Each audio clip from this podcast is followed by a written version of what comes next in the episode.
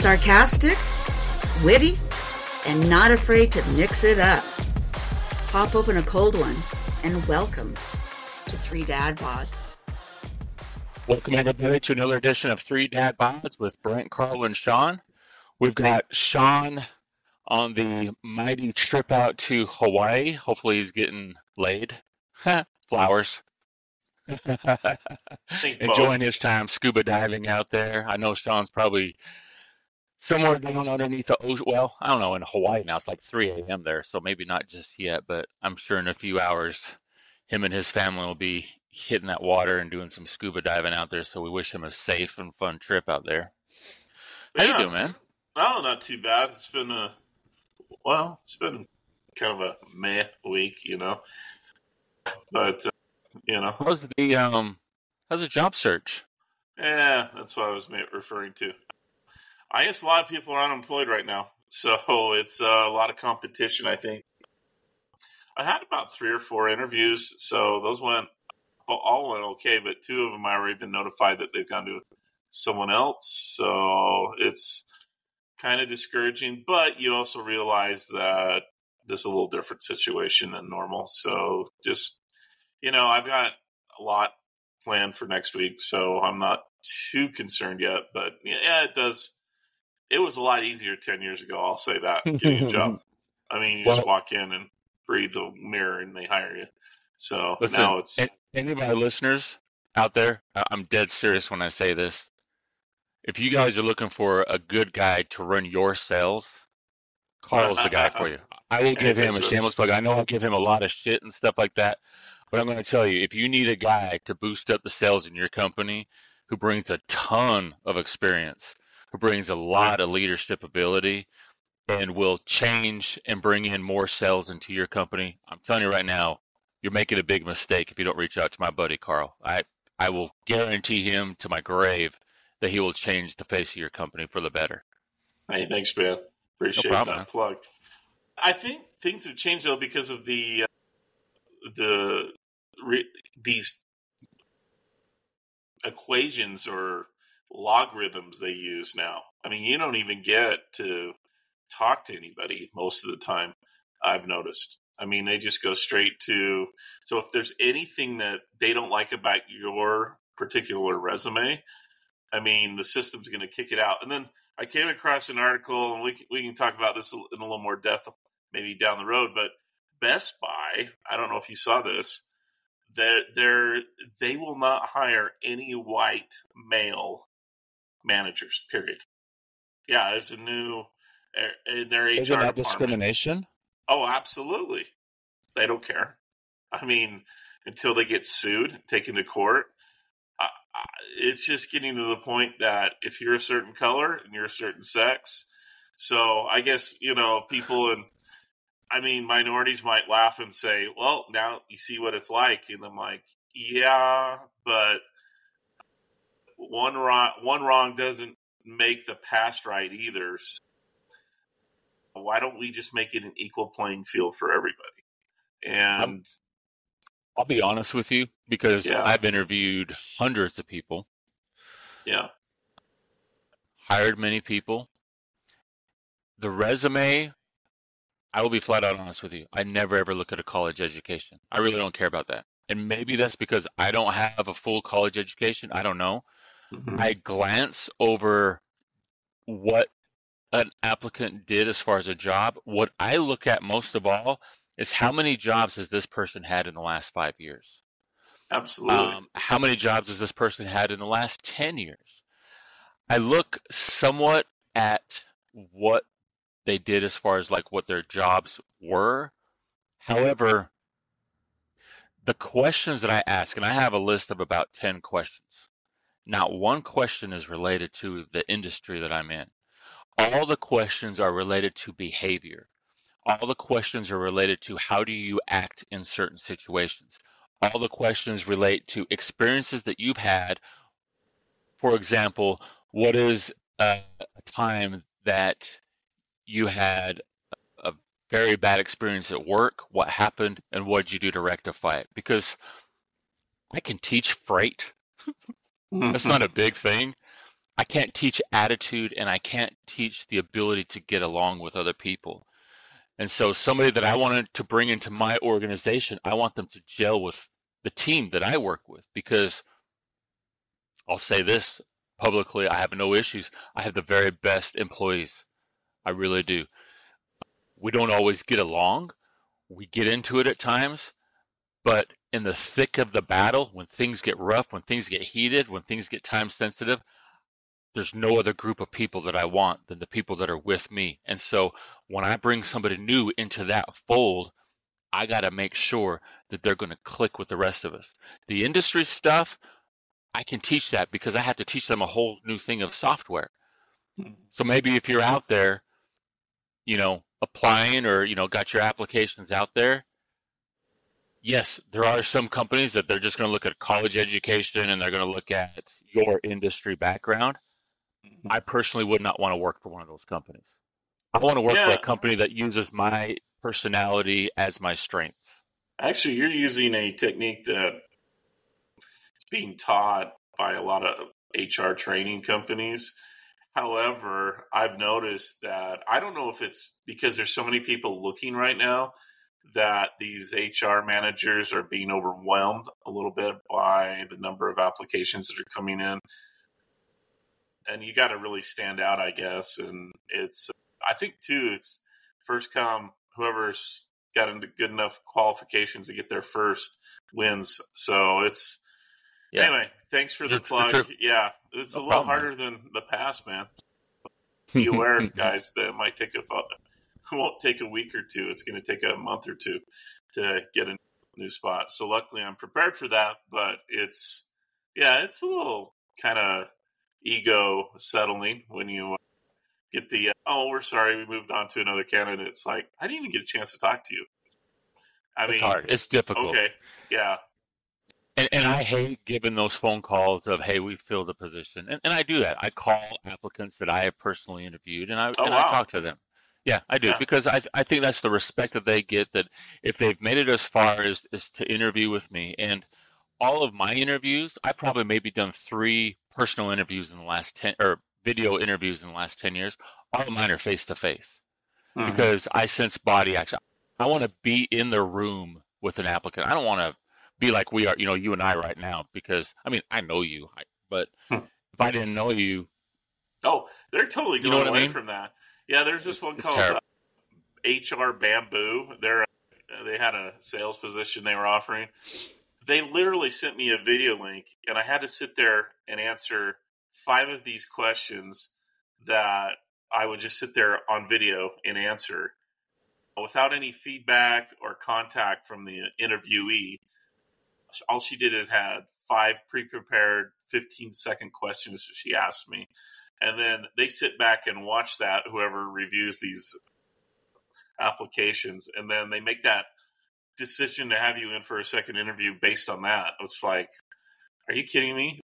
What's okay we're losing all sense of you know like the interview i had yesterday was pretty good pretty cool. It was a smaller company car dealership. They had me upstairs.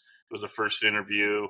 I think it went really well but you know, I realized too. I mean, he was honest with me. He's like, "Hey, you, we're interviewing, you know, five or six other guys between now and next week, and you know, right. so far." We don't want someone that has car experience already. We want someone outside this industry. And a lot of the questions you asked, they asked me, which I think I did pretty well. So Good. I don't know. I mean, there might be someone that just answers the questions better and they like better, and there's a better fit for them. I think you just can't take it personally when you're job hunting and get discouraged. You just got to look at it as, you know, it's a process of elimination. And one of these times you're going to get lucky and it's going to hit and, you know, you got yourself work again. So, like I said, I'm not too worried about it yet, but, you know, it's just, you know, the ego hits that you take. It's like, it does. Uh, it does. Yeah. But, you know, with that said, and, you know, I've beat this in your head a hundred times, so you've heard it a hundred times. You're gonna, you're gonna, hear it exactly, and, and, I say that to our listeners too. And it, it's easy for me to say because I have a job right now. Right. You know, it, it's a different situation if you've been laid off, and if you have, believe me, my thoughts and prayers are with you and your family. It's an extremely scary mm-hmm. and difficult time when you're figuring out what to do next. But if I could reiterate what I've told you, Karl, and, and you prepared yourself, you know, for, for this. You you made that decision yourself. But don't settle. Don't just take a job just to take a job because two, three months from now, you're going to be extremely unhappy. You're going to be mm-hmm. looking again for another job that you could have already gotten in the first place and probably find yourself in a worse position than where you were being laid off. And I understand money and, and everything that has to come in and support and everything, but don't panic. Try not to panic and don't settle. Find a job that is a good fit for you, one that you want to be in, you know, until you, you know, retire, you know, whatever age you're at for the next 20, 30 years. Brent's next career is going to be recruiting as an HR specialist. There you go. All right. so, anything exciting happened in your life this week, Brent? No, you know, this is the time now where the Little League World Series goes on. I I love watching that. I really do. I don't know if you saw a highlight. There's a team from Utah. It was a highlight that made ESPN and, and made a lot of oh. stuff on social media where second baseman for this team from Utah, who's in the, the regionals, like literally laid straight out. A beautiful catch, body completely parallel in the air, caught it at the end of his glove, hmm. got wow. it. Like I, I love youth sports. I really do, and I love watching the Little League World Series. Teams here in Nashville have always done in the last 10 years extremely well. We've had three teams in the finals in the last 10 years. So hmm. we have kind of an invested interest locally, but I just, I love watching these kids play, man. It's so much fun. That's awesome. And then football's coming soon. So very um, soon, man. Well, today we're going to talk a little bit about something that happened down here in Utah, actually, for a change, you know the other morning, I got up and noticed the news. It was on KSL and uh, Fox 13, which are the main TV stations down here when you get news. And, uh, you know, the first thing was man killed or shot in Provo by FBI. I was like, FBI? What the hell is the FBI doing down in Provo? And uh, you know, as the details came out, it's turns out this guy is an older guy who's in his 70s, about 75, so he's about my dad's age. Sounded like he was a Trump supporter. I mean, they made very clear that he was conservative. He was a gun owner, and uh, he also was. He's also taking care of his son, who has some mental challenges and sounds like that he was caring for his son. And then that was pretty much it. The the news report in the beginning they didn't have a lot of information, but you know during the as the day progressed, more information came out. It sounded like this guy was an extreme right wing crazy. You know they had pictures of his Facebook post, just most recent post that showed him with a gun and one of those ghillie nets that snipers use. The pictures made him look like he was physically more capable of doing some things that, you know, someone who has some military background would be able to do. Reality, he's a 300 pound, five foot five guy and walks with a cane. And then as the days progressed, I was yesterday, I was listening to the Glenn Beck show and they were interviewing this guy who's a professor of art at the Utah Valley University, who happens to be in the same neighborhood with this guy and goes to the same church, which is the LDS church more than likely. And basically, from what it sounds like, and I know the family's starting to speak out too now, this guy's the nicest old man that you'd ever meet. He is a ward clerk, which kind of is a in most LDS wards, I mean, you're just taking the role and, you know, you attend the bishop meeting that they have, a planning meeting each week. But well, he's an active. Uh, active church member. Yeah. I mean, the FBI could have intercepted him from coming home from the church to his home anytime out in the open.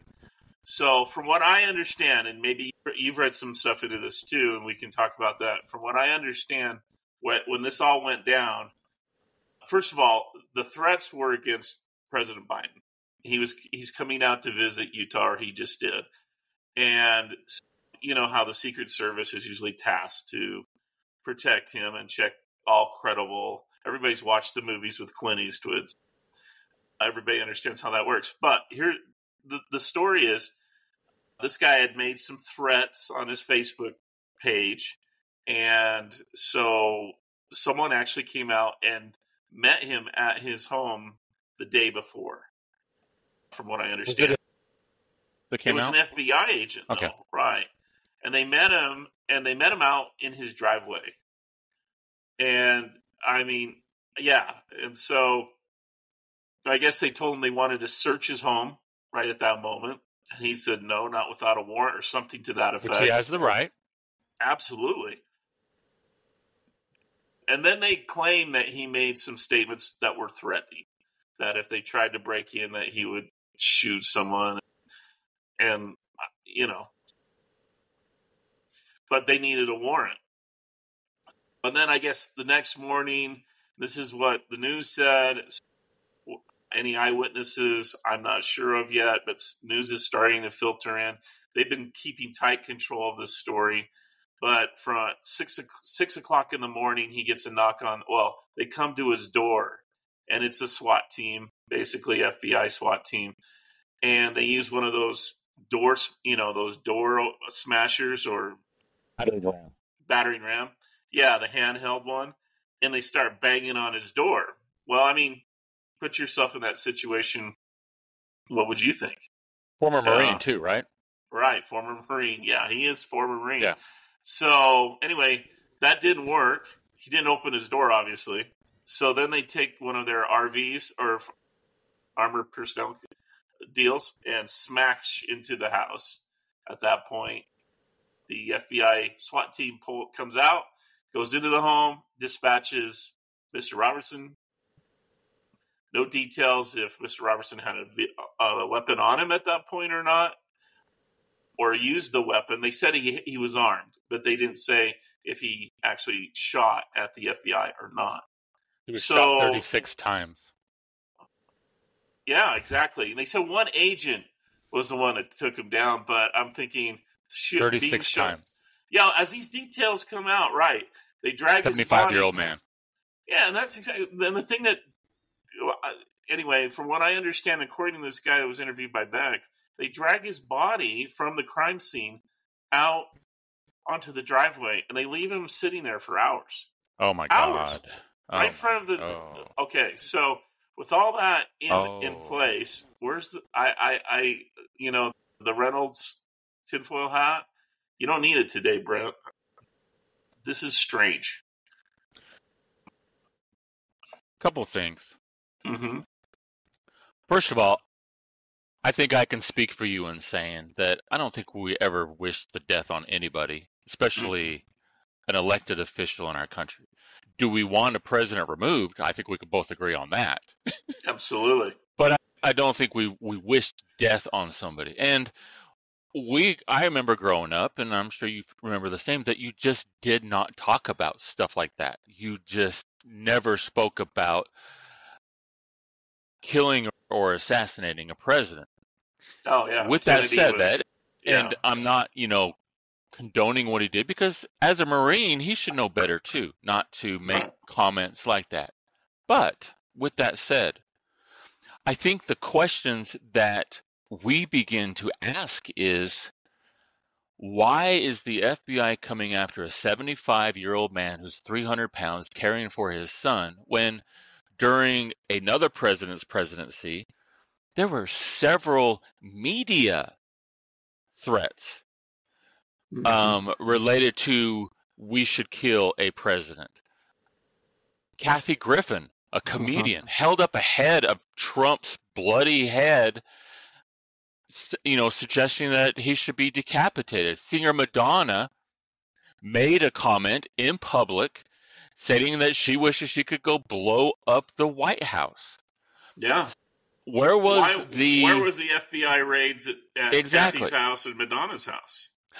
I, I think that we as as the public are not upset with you know what had happened. We're we're more upset with why this person and not public officials. The TV show The View is an appalling Oh, place terrible, terrible. with comments, but not one FBI raid to any of those people at all.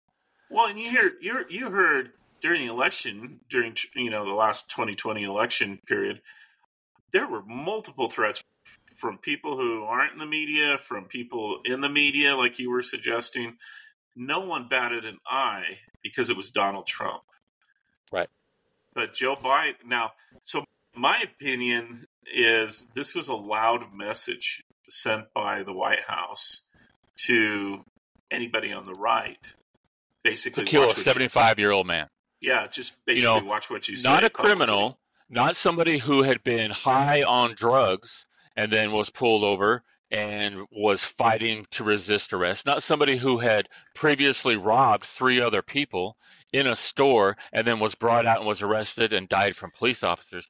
This was a man who, and, and during that interview the first day, the, or the day before, when he's on his driveway, why didn't they just arrest him right there? Right, right. You exactly. can contain him right there, take him down, question him, because that is due process. They have the right to do that under reasonable suspicion based off of his post. Yeah, And during that time while you're interviewing him, you can get your search warrant. yeah. That It- way you control the scene. You have someone go. I mean, because what if the 36 shots? What if one of those shots had gone through his home into the backyard and killed a kid that was playing outside, Or his own or- disability. Doesn't he have a child Yeah. with disabilities yeah, that he's disabled raising? child or not uh, an adult, Not a child, now, but a son.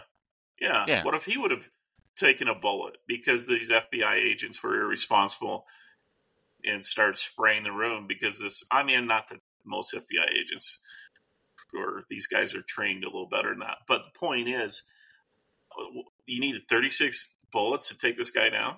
I mean, not to mention the other he question I firing in self defense and shot someone it's it's a horrible risk to take to just like you said cast the guy outside. I mean, you know he has a church calling more than likely. These guys are all FBI. They know his background. locally. They know the Yeah. They they could have talked to neighbors. They could have found out what this guy's habits are. They could have put surveillance on the guy. And as soon as the guy had left his house by himself, they could have approached him and said, "Hey, we're detaining you. We're putting you under arrest for now. There's no charges at this point. Uh, we have a warrant to search your home. It's already approved. We're going to go ahead and search your house." And that's Well- all they needed to do. Or go in at 11 a.m. But why are you doing this at 6:15 in the morning? What's Oh, a 75 year old man who has a cane going to escape to at 6:15 in the morning? I mean, I mean, these are better tactics than they use against the Taliban in Afghanistan. I mean, these guys are our our police force against Americans now is militarized, and I'm not just talking on the uh, federal side. I mean, we've got Ruby Ridge, we've got Waco as great examples of the FBI overusing force to arrest Americans. But now, you know, we've got this guy. This is the worst one, I think. I mean, this is appalling. What it's right up there with Provo. Waco. It's right up there with Waco. And and I remember when Waco first, you know, happened and stuff, and the news was like, oh, well, you know, people are crazy. But as you dig deep and into what was going on inside of Waco, th- then the questions are like, why do we even care? I mean, they're not doing anything mm-hmm. to hurt anybody. They this could have definitely been handled in a different way than burning down a whole compound and killing hundreds of kids and adults. Mm-hmm. And I, I just I, I think you're right where you know a, a land that is supposed to be free there is times when we almost have like a Gestapo of people who if if you don't agree with what the president is saying or whatnot they can come after you and you know ways that never would have been done in the past Well, yeah, that's, that's the kind of the feeling I think, and th- this is the problem. And I, I'm kind of more of a middle ground guy myself. I mean, I lean right. I'll be honest, but I. but you should never to- make a threat to kill a president Oh, let's just not. be let's I mean, again be clear about that you know I mean, it was, it was his wisdom used. I mean, I know that generation. My dad's one of them. they're appalled and upset Yeah, about what they see happening. I mean, you've got absolutely. you just had in the news what's going on in Oregon. The guy that was reporting the Antifa attacks, his lawsuit was turned over by a, a Antifa judge who admitted basically that she supported Antifa.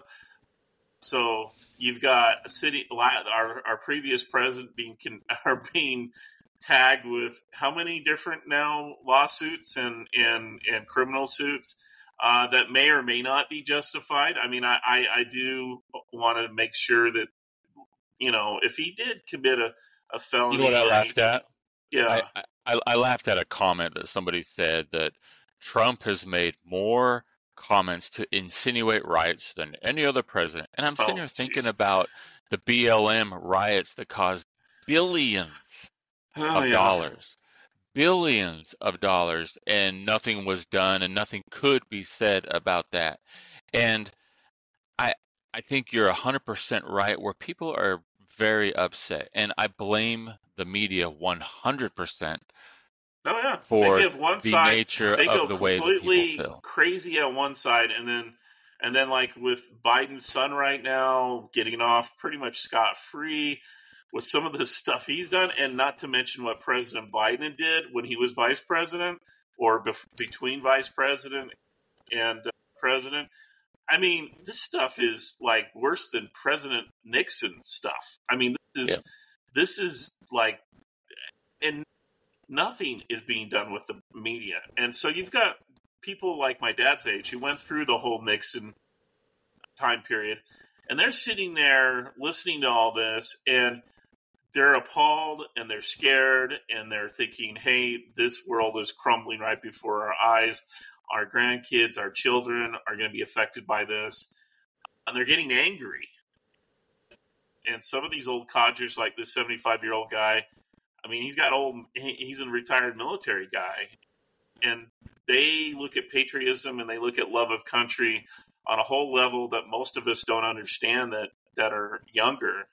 And I mean, he's to the point where he was kind of, he's been pushed over the edge, it looks like, and based on some of the posts he made. But here's a question, Brent. We went over this before how easy it is to doctor a Facebook post. Very true. I Right. mean, Yeah. is this accurate? I don't know. I mean, I don't, I have, they have not given out any information, the FBI, on this case. None. Well, and I'm going to back up even further to the beginning of this, well, the end of last school year with the shooting that was here in Nashville. They still have not released this person's Oh. manifest.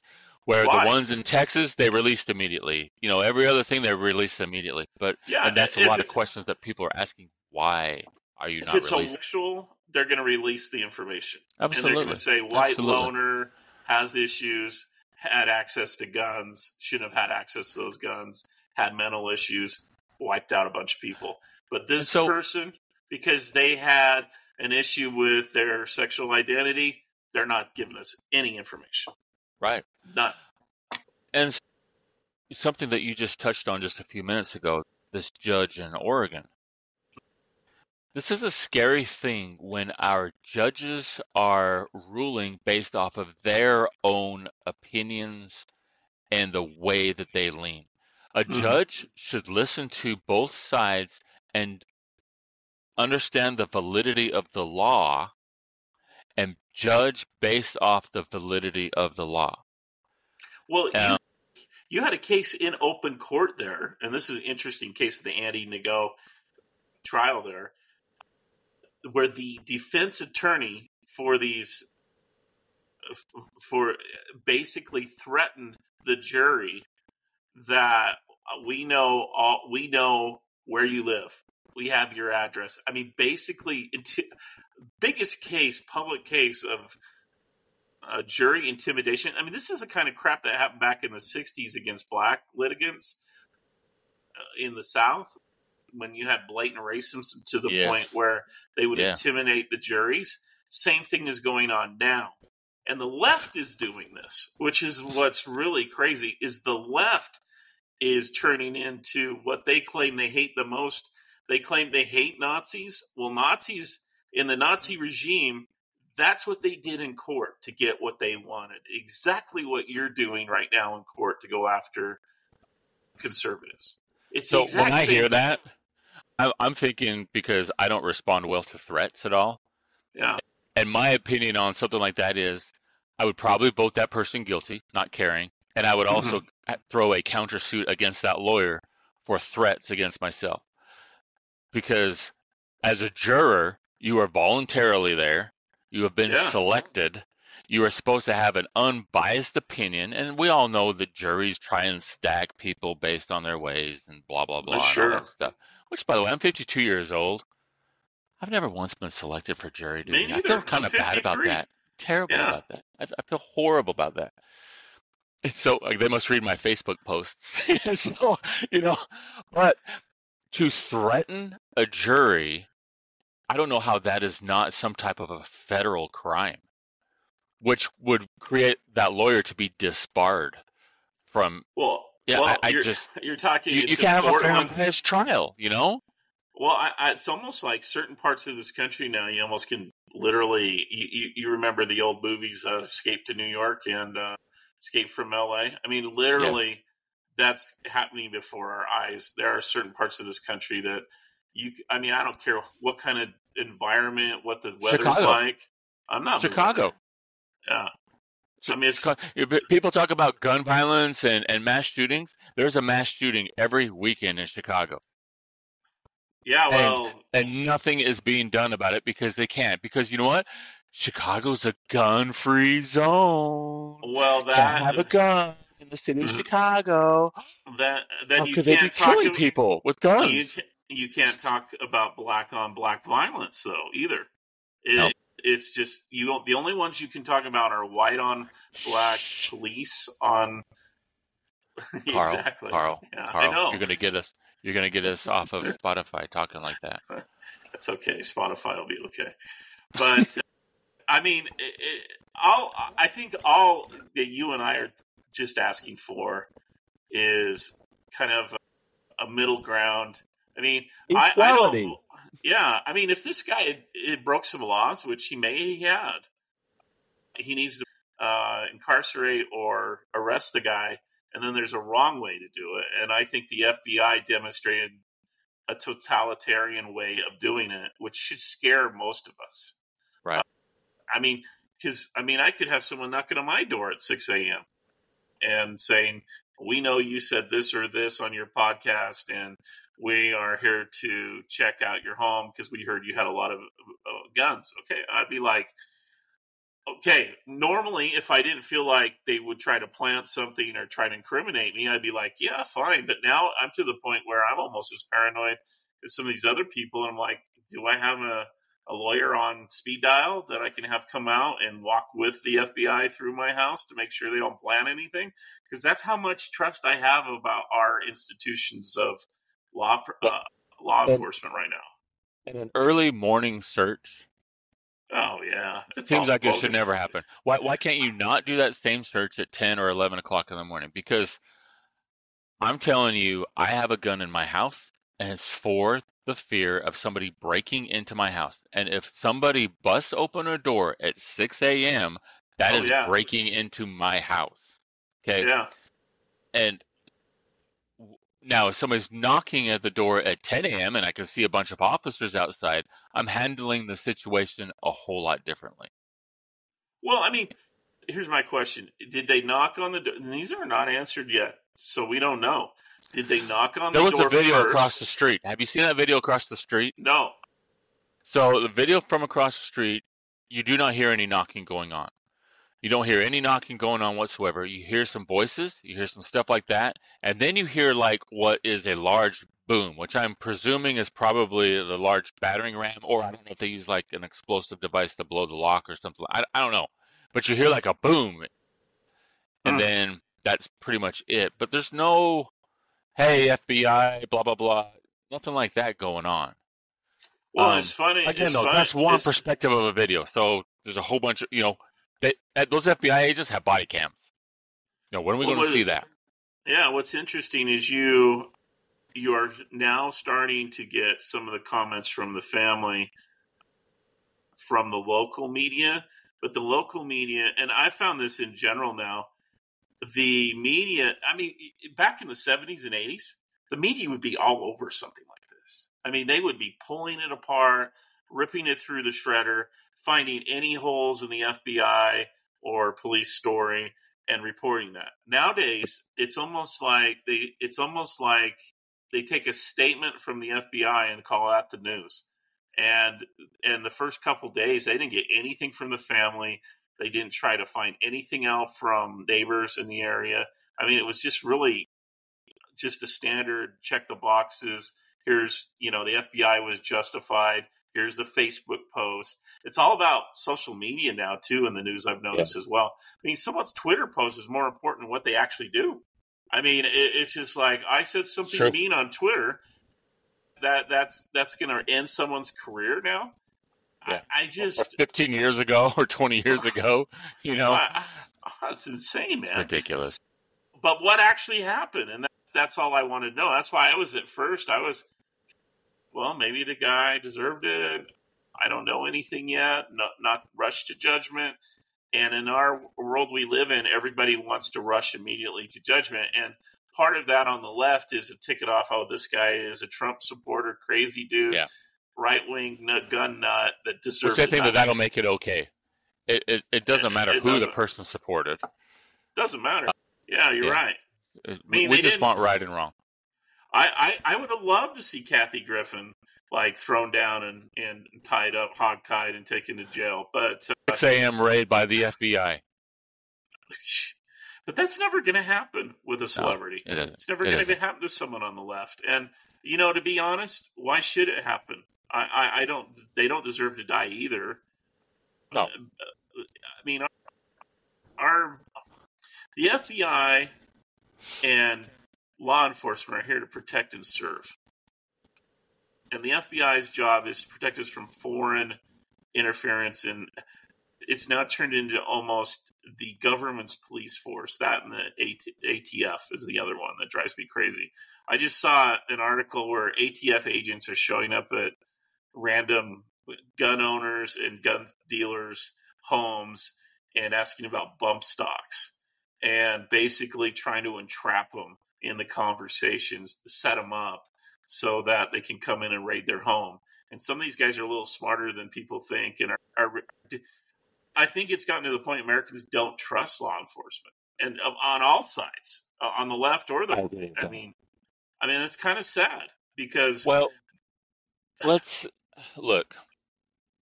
I see police officers all the time, and I have a little more of a. I have, yeah. yeah, I have a little more of a sentimental understanding of of what a police officer goes through. I have a more lenient attitude towards police officers than I do federal agents. Hmm. Which is kind of frightening when you think about it, you know? Because, you know, I'll, I'll buy a police officer a cup of coffee, you know?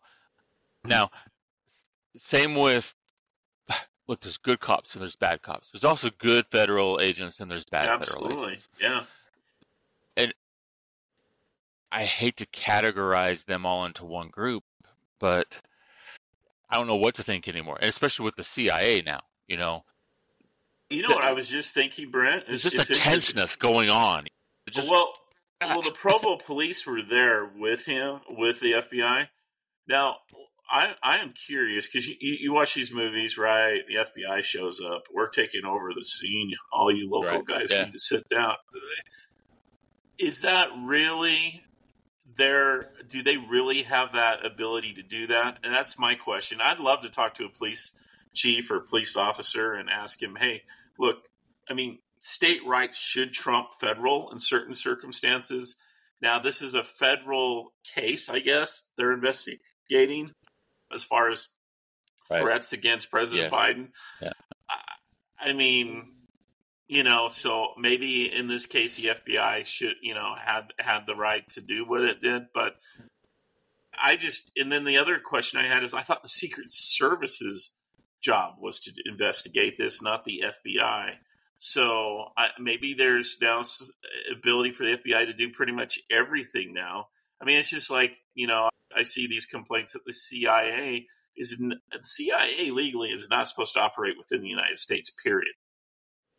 And the question, I did not know that. Yeah, but then you hear, well, I mean, did you ever watch that? It was kind of a good movie. It was the one where the drug dealers down in Juarez were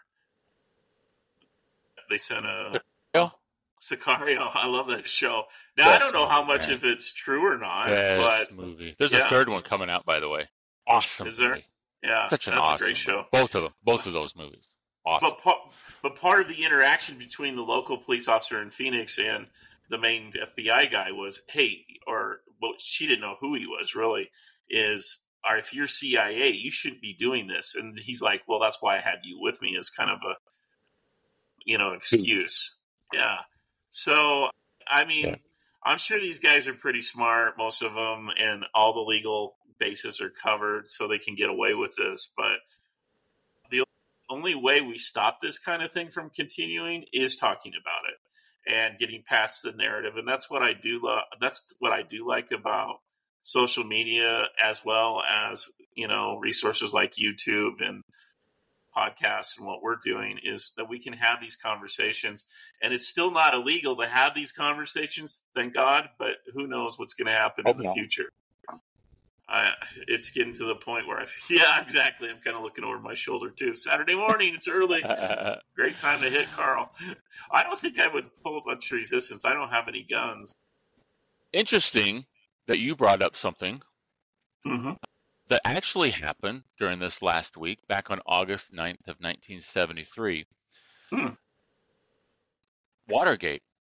And oh. our older listeners are, are familiar with what happened. We were very young kids when it happened and stuff. And as yeah. we've gone through time, we've, we've gone over stuff. But during the election, presidential election back in the 70s, apparently Republican members broke into the Watergate office building and stole papers from a cabinet in the Democratic National Committee's headquarters. Well, uh, not, not, allegedly. Gordon Liddy, who used to have a talk show, he admitted it. They did it. Yeah, yeah it wasn't so, allegedly. so they broke they, in. Nixon was elected. This was still overhanging in the media about what happened. Mm-hmm. And it just built up and built up and built up until finally, during this week, Nixon resigned as president based off of the Watergate scandal. He always admitted his innocence, but was forced out because they said that he had knowledge of it and he stepped down being the only president that has resigned from office. And back now, then too, back then too, Brent, people need to realize Congress wasn't 50-50 back then. It right. was um, there. Lean I mean, both. Side. Yeah, it was very Democrat. Would this happen today? If no. this same exact scenario had happened with Joe Biden and he broke into the Republican office or members of his staff broke into it and it came out, would this happen oh, today? Oh, if, oh, if, Trump not. broke in, I, I would say that the Russian collaboration that the past Biden, his son, and dealings, and we've got proof of embezzlement going oh. on, but the they still continue oh. on like oh, nothing Hillary is going Hillary on. Bill Hillary, don't even go with Bill. That. Don't even go yeah. over that. Hillary, Bill Clinton shattered any ability to go after a sitting president. I, I mean, okay, let's talk Joe Biden. Okay, before the election, there's a story, press ignores it. Hunter Biden's laptop. Okay, now we've kind of found out over time now Hunter Biden's laptop has a lot of secrets in it. But it, the hookers, the blow, don't bother me. Okay, I mean, Bill Clinton smoking a cigar and sticking it places that he shouldn't stick it doesn't bother me. Okay, that's agree. moral. That's a person. That's and, a personal yeah. issue, right? I mean, and, and, and, presidents and politicians have done far worse. Yeah, morally. Kennedy, Kennedy was known for his philandering. I mean, and I'm sure there's plenty of conservatives that have their fair share of skeletons. Right. But let's go back to what is it that's a problem? Is the sitting president of the United States or I mean, sitting president of the vice president of the United States in cahoots cahoots with his son to make money, are making side deals with the Chinese and Ukrainians, and then Yeah, what was that second one again? Ukrainians. So, Is this the same yes. group of people that we continue to send Zelensky, Zelensky. billions of dollars to? Is that the same oh, people, oh, yeah. or, or is this a different Wouldn't group it of, be nice of to have a special Ukrainian. counsel to investigate this issue? Yeah, but they're getting away with it in front of the whole world, and no one's putting any brakes on them. No one's trying to stop hey, it. where where does those billions of dollars? Where, where does that money come from? Is, is that from like me and Oh, you whole- and everybody else is listening? So it's hold on. Let me make sure I'm tying everything together here. Money's being sent. People in authoritative positions are getting that money back? Is that what's going on? I thought this was Yeah. for a war. I thought we're protecting the Ukrainian people. Isn't that what You that what? is? I look back at Watergate and I look at now. you know what the big difference is, Brent? Is our The media? uh, we no American people. The American people now are so inundated with crap like Barbie, like you know. I mean, uh, the social media. What's Madonna doing right now on Instagram? I mean, this tension span of our generation is three seconds. Back in the seventies, Too much. It's too I mean, much. they had these on the t- that this was on TV in the mornings during soap opera time, where most women would freak out. I mean, these hearings were broadcast on all the th- on the major Yeah. networks. I so mean, let me could- ask this. Yeah, Do you think in the 70s, American citizens had a stronger voice to what happens in Oh. government than what happens today? And do you think that the politicians that represent people listen more to the voices of the people that they represent than they do today? Well, I think some of the same shenanigans occurred behind closed doors back then, but they didn't have. Now it's just right out in the open. They don't care. I mean, that's the big difference. Politicians know the American public aren't going isn't going to hold anybody accountable. The closest we've seen that is the BLM riot, and then it turned out to be there was a lot of hidden agendas in that, and then we find out that the BLM organizers were living the party life. I mean, it all. I mean, reality is different than what we might think, but it takes a lot now to get people fired up enough to protest or get out there. This Bud Light protest is the closest thing I've seen on the right where we've actually seen anything happen on a level that Causes Probably even- consequences. right even back in the 70s Yeah. i think that would have been more an economic boycott of some sort would have been more convincing than even i mean watergate was a kind of like a showbiz for the democrats even then but So- it was effective Am, It- it am I wrong in saying, and obviously politicians have been crooked oh for a since, eons, since, since, since the first dawn of time. presidency and stuff. However, am I incorrect in saying that the situations that happened with Nixon stepping down is the first time where Americans did not trust wholeheartedly a president? Because it seems like from that point on, people changed their perception of a president. We had Ford, who really didn't do much at all. We had Carter, who got hammered by people, who was shown as Mhm. being weak and blah blah blah. We had Reagan that came in, who was like a strong force and you know got things done. However, he had a lot of distrust from his policy. So, I it's always been there that like yes, as politicians, blah blah blah. But I feel like that with the resignation of a president, that's when it then began of you know what our presidents aren't trustworthy either. I think there's always been some distrust of authority, even you know before the Civil War occurred. I think The war of aggression, northern aggression. Yeah, yeah go.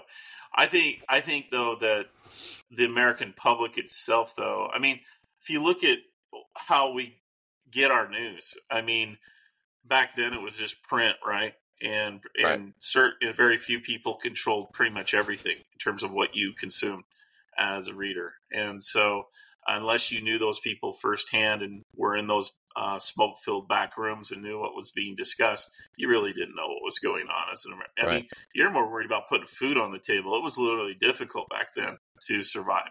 And s- yeah, politics was just something that happened on during the election. I mean, they were very on top of the news they did get, from what I understand. You know, it was discussed. I mean, there wasn't a lot of. I mean, there wasn't. I mean, you, you didn't really care what you know shirt someone was wearing or what what country someone was partying in back then. It was more about serious things. But then, you well, know, the, as we the got, news had to be accurate. And then, you know, Yeah. as we just discussed on other podcasts, Well, well, well, not There- there really. was a lot I that was passed. back when T- Teddy Roosevelt was president, back in the early 1900s.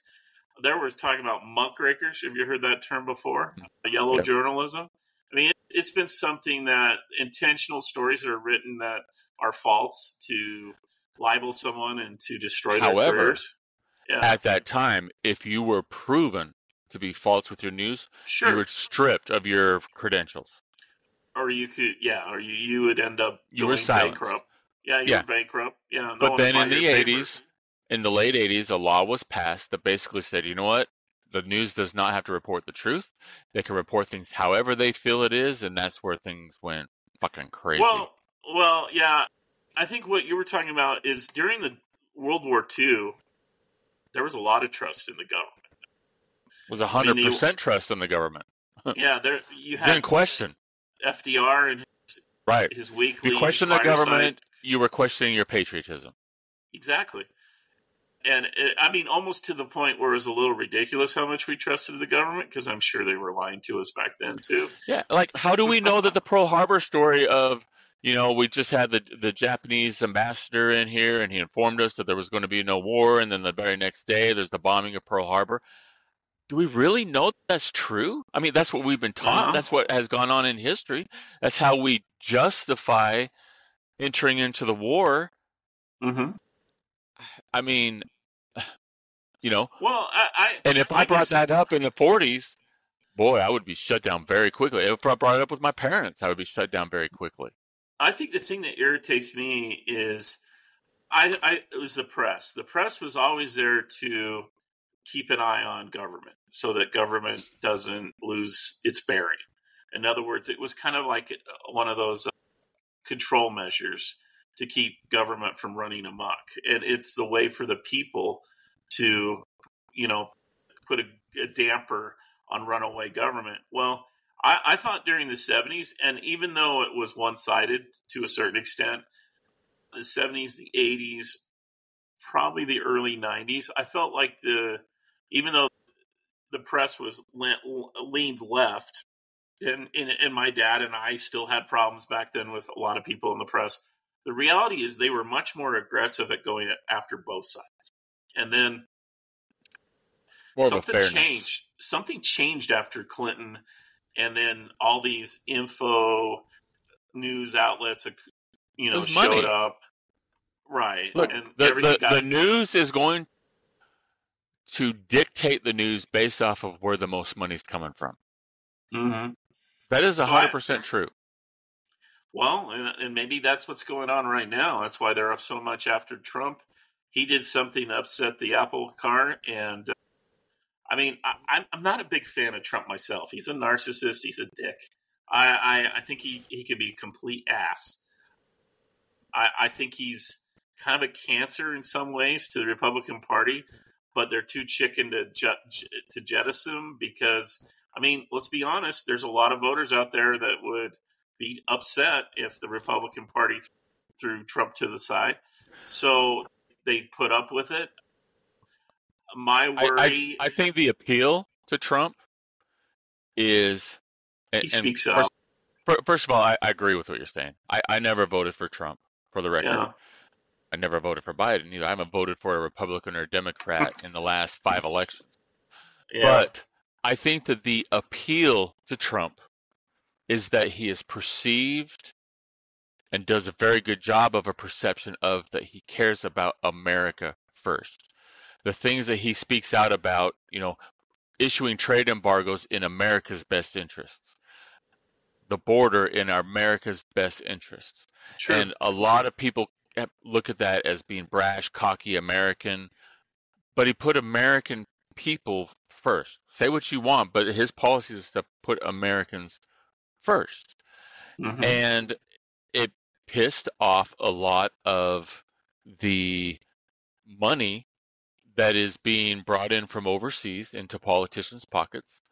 Well, you're not even talking about the biggest threat is to the and Eisenhower talked about it on his way out is the military industrial complex. True. He was closing bases like crazy, foreign bases like crazy. Name Um, a war we were in with Trump. Yeah, He brought I he mean, brought more troops home. Yeah. You know? He, he, talk about, I mean, this is something the left has wanted for eons. Let's demilitarize America. He actually starts doing it, and now they've been. I, I mean, the uh, people on the left are as stupid as people on the right. I, I'm going to put it. I mean, and they can have all the college degrees they want, but they're idiots.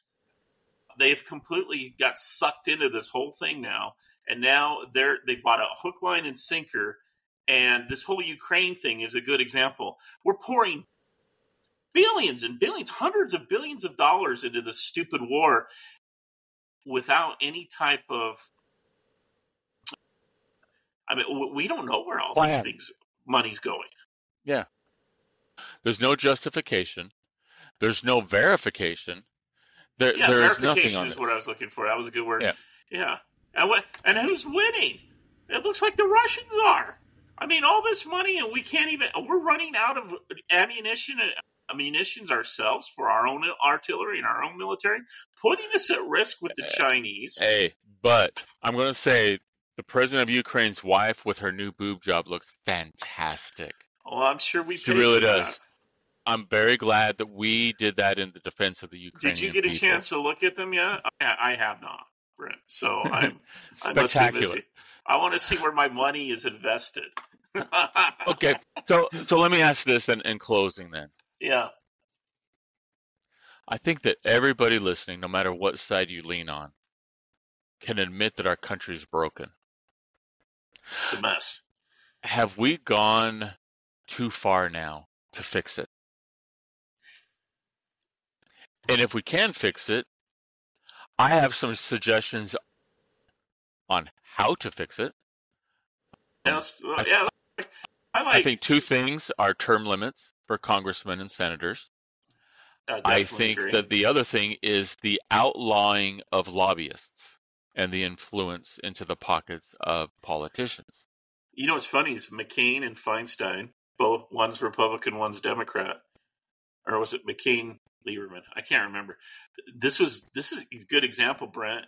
That happened back in the mid two thousands, Mhm. and McCain even voted against his own bill be- because he got he's got his feathers ruffled over something else, and uh, we had an opportunity, we had a chance to do exactly what you're talking about: take the PAC money out, and and then it's uh, okay. So here's what my dad's still holding on to, and I don't know how realistic this is. There is a way to change the Constitution through the states. They have to vote for a what's it called, the Constitutional Convention, and there are a certain number of states that have voted for this, but we're still like six or four or five states short of it being Look, a possibility. But the we state can't even get legislatures have to states- do it. We can't even get states to vote on stopping the time change. I know, man. I know. Let So- alone well, the scary thing is, it's getting worse, though. I mean, you've It is. got it is yeah. getting worse. As far as what they call low information voters, even though there's more information available, we retain and remember less and less. And Does a vote the- matter though? Yeah, we know that there's been voting interference. If you think that there has not on both sides, You're crazy. not just the Democratic side, on the Republican side also, if you honestly feel that that is, you're very skewed. Does my vote, does Karl's vote, do our listeners' votes matter? If every single person in this country voted for one politician, does that matter? Yeah, it depends on the state you're living in and who's running the show. But yeah, it doesn't really matter. That's the sad thing, and that is the scary, honest truth that I refuse to believe for years, but Mhm. I honestly cannot deny that anymore because I have been a firm believer, we've talked about this many times, that two parties cannot run a country, that there has to be a third party that steps in. And that has never happened. And people's fear of, well, you know what? If I don't vote for the Republican, then the Democrats are going to run. And I had thought, you know what? That's why we're getting in this mess because people are voting in a way to keep the Well, other party from missing. So if you voted for that third party, then that wouldn't happen. But I'm not now confident that that philosophy works anymore. Well, my dad and I just had this conversation. And he, he was like, "Well, if DeSantis doesn't win the nomination, you're saying you're not going to vote for Trump?" And I'm like, "No." And he said, "Why?" And I said, "Because you're going to be voting for Biden in that case." No, I said, "I'm going to be voting for a third party person." He says, "But you're still voting for Biden." And I said, "I know what you're referring to, and I know why you're saying that." I said, "I fundamentally disagree with that because Right. the founding fathers never intended there to be only two parties." They didn't intend any parties to happen. Thomas Yeah. Jefferson is on record saying that the collapse of a government would be based off of pol- political parties. Right. And what what did we do? That's exactly what we did. Right. And, So- and then we So if, if according to your father, if one third of all the people vote for one candidate that is not Republican or Democrat, and a third vote for a Democrat, and a third vote for a Republican, the Democrat's going to win? no, he's based on current situation, current I reality. know, but that's what Yeah. I'm. That's current reality. The If- Democrat if- would win if a third of the co- co- country votes for, or if half the country votes for a third party, and then uh, one quarter vote for a Democrat and one quarter vote for a Republican. The Democrat's going to win, even though more votes went towards the third party. I think part of the problem is we have a winner takes all uh, system where if you look at a parliamentary system, you can actually the the their constitutions require there to be some sort of agreement between you know so you see like a labor party and a conservative group get together uh, to form a government. I'm almost tempted to suggest that's one area that the, the founding fathers failed us. Because it's a winner takes all you, you know you have to have enough votes you can't use someone else's votes to win an election or to take power i But think it isn't now- a winner take all. It's then well it falls is into well the. winner or or fabricate enough votes to take all i mean well, but we've seen in the past that the president who got the most votes did not win because it's then based off of. well yeah i mean in this case too if you decided to do that there's a lot of people that live on the coast that will dictate the election every single time Right. and the red states will not have any say in the government and s- Which that system works because you take all the population of California and you take all the population of New York, that's greater than the population of the Midwest. But those two states should not dictate what 13 Well- other states with equal population have. It should be equal based off the contingents of a state, of an area. That's Well, the purpose the- of it. Even with the current The Electoral College. well, even with the current popular vote totals, it's still not that much different. I mean, No. you've got it's like 53 to 47, 52, 48, you know, with or 51, 48 with 1%, 2% Right. going independent. Uh, That's why I think a parliamentary system would work a little bit better because then you would be forced to work with people maybe you normally d- wouldn't want to work with. And then you could see things happen that, I mean, I- just, I don't know. I'm just disenfranchised with the two party system in our government right now. It's not working.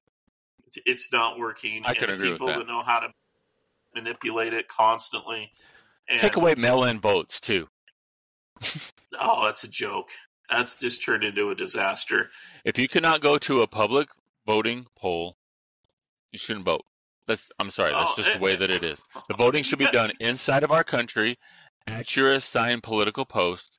Go in and vote. None of this I, overseas mailing in votes. You know what? If you're living overseas, take a flight into the United States to vote if it's that important to you. I mean, they have they have shown video of people going in multiple times, dropping off ballots in certain cities, certain border states where you know it's very close, and and of course you get denial on the Democrat side. You can't prove it. There's nothing going on, and it's just like, how can you say that when we have video proof that you guys are cheating? And yeah. it's like, well, you can't prove it's a systematic or systemic uh, issue on the left. And like, maybe that's true. Maybe that is the case. But hmm. man, Democrats are so used to cheating that now they just cheat, naturally cheat. If you're a Democrat, you get your Democrat card from the party. Now you, they give you a manual on how to cheat and, and how to get extra votes in.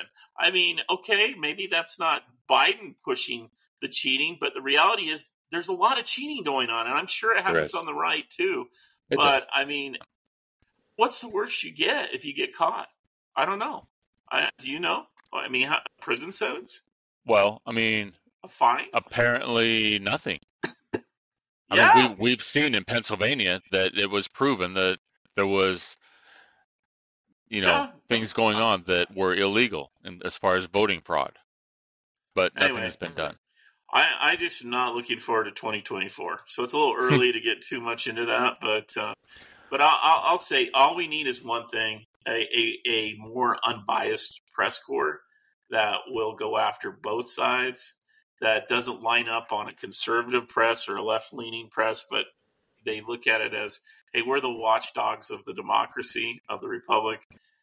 I, I wish journalism schools would start teaching that way and maybe one of the answers is to for you know for people who don't like the current system to get more involved in their school boards get more involved in the college curriculum that's being taught nationwide i'm not sure on that level how to get involved on that level but you can get involved on the local side how many of us on this yeah. podcast have actually been who are listening be honest with be honest I, I want to see it. Make a comment on our podcast if you have. I, I would be surprised if more or one or two of us have been actually to a school board meeting. I haven't. And right. I sit here and bitch about it, but I haven't. And you know what? I need to start going to those meetings. And you first of all, you're 100% right. And to answer the question that I asked earlier, is our system broken? Can it be fixed?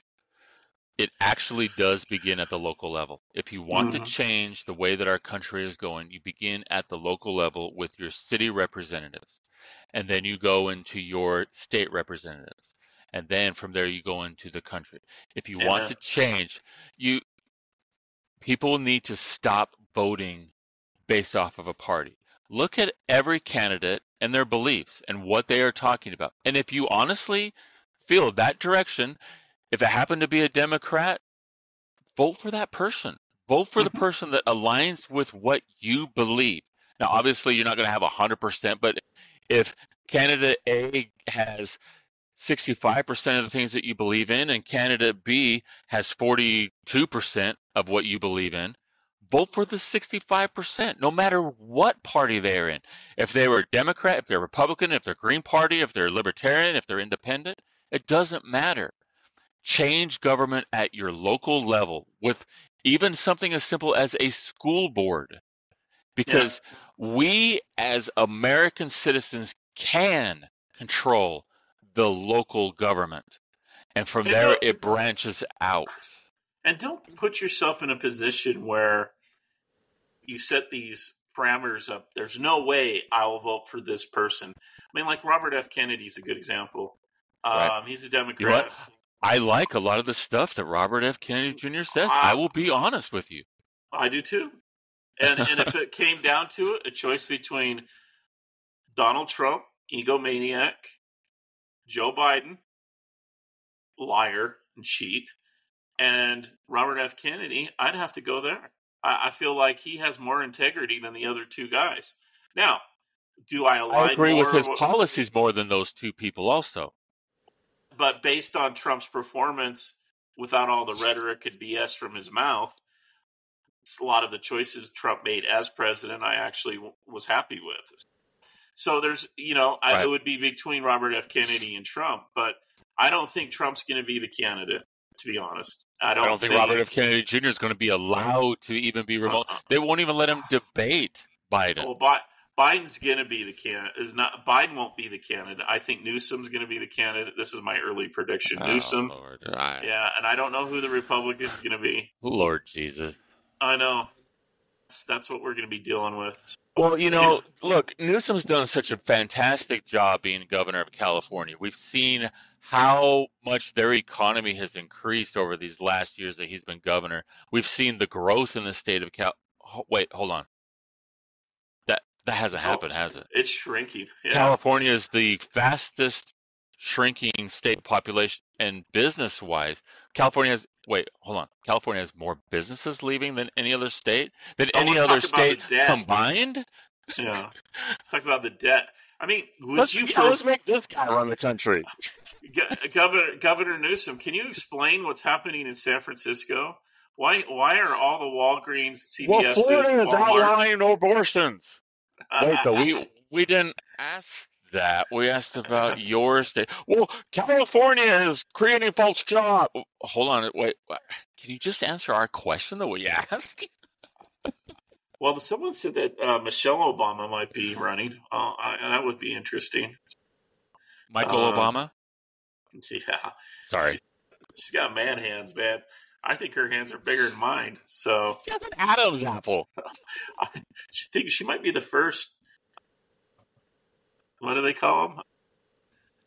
Trans candidate. Oh, I'm gonna get in trouble for that one. Anyway. oh, geez. Well, anyway, we'll talk about that when that gets closer. I, I have a feeling it's gonna be. It's just gonna be a. Ugly. I hate election time. I hate all the crap. I hate the debates. Even during the Trump debates, it's, it's embarrassing. It's, you know, I, if you look at my post during that time when he was running for president, I continually put out there, I can't believe that this is what we have to choose from. And it is it's the same group of shit. Yeah. And, and It's your like- pile of shit has the least amount of flies flying over it. Do you like red colored or do you like blue colored? Prefer Yeah. which one do you want? It's just That's terrible. But anyway, like you said, Brent, I do like that message. And you guys, if you don't like what's going on, uh, and we're now at the age where you know everybody complains that old people vote, old people are more engaged. Well, if you haven't yet, start getting engaged. Start making Yeah. a difference on the local level. You can Yep. make a difference, and that's where don't just bitch about it on Facebook. Don't just bitch about Yeah. it on Twitter. Don't let everybody it, else run talk to your local representative. Yeah, Go f- make a phone call to your local representative. I don't like this. I don't like that. This is what I want. Do that, and then my- you can bitch all you want on Facebook. my my dad does that up in Idaho. The the governor of that state, he knows my dad's name because he calls him almost every day, uh, and he doesn't like Good for the him. governor. Yeah, Good for and they him. go, "Oh, this is Kit Kristen again." Okay, they know. Oh, Make crap, your voice heard. yeah, it, it it does have an effect eventually on these guys. They're human beings just like us. They're and I here's one thing, and I'm sorry. There might be a conspiracy of a few bankers and a few powerful people in this world, but Right. most of these politicians aren't part of that payroll. Uh, Most of it is social. How do they look on social media? How do their peers look at them? How are they perceived? Where's the money coming from? See, that's really where you need to understand with politicians where they get their marching orders. it's the people that are paying their campaign bills so they can continue to get that paycheck and that nice retirement from Congress. So if you if want you to create term limits, that eliminates that. Yeah, it does. But until we get that, the only way you combat that is get involved locally and try to change that conversation locally where they look bad if they go against the grain and they don't support what's going on at home. And eventually you will make a difference. I mean, it's hard work. I mean, it's not something you can have a three second attention span or fire off a couple uh, Instagram or Facebook posts. Most people don't realize what we put on Facebook bitching about the election is doing nothing. Zero. It's not convincing anyone to change their vote. It's not changing the politician's opinion on what they're going to vote for in Congress. It's doing nothing. It's until you actually talk to them or their staff or you create some sort of buzz on the local level that's scaring them that's going to get their attention that's when things change Hey, and don't apparently and don't, though, it could it could bring the FBI to your door at six a.m. in the and morning. don't yeah i was going to say you can throw out sl- slogans like go brandon be responsible i mean i mean this old guy i do think that we need to find out what really happened but until we do and we know exactly what happened i mean I, I think just be responsible. Don't do something that's going to put you in jail or get you shot. And I think we all know what that means. That so, anyway, hey, it's been a great podcast, bro. So, Great really one, bud. had fun Great with one, you man. today. Yeah. And listeners, recommend us to your, your friends. You know, we appreciate all of you. We appreciate all of your opinions and your comments. Keep them coming. And I hope we're, you know, helping make a little change each and every time. That's all we Yeah, ask. Hey, and leave a comment this one. Tell us what you're going to do. Take some action. I'm going to I'm going to challenge some of you who are listening, the three or four that are listening to our podcast. Hmm. Jump on Spotify. There's a little section that says uh, there's a comment section. Leave a comment about what you're going to do. What's the are you going to go to a school board meeting? Are you going to go to just a local county meeting or the local town that you're in, the township you're in? go to a meeting. Let your voice be heard. All right, guys. Have a great weekend. Thanks, guys. Thanks for listening to Three Dad Bods, and make sure to catch their past episodes on Spotify, Apple, and Google, or wherever you get your podcasts. And make sure and leave a comment to help stroke their fragile egos.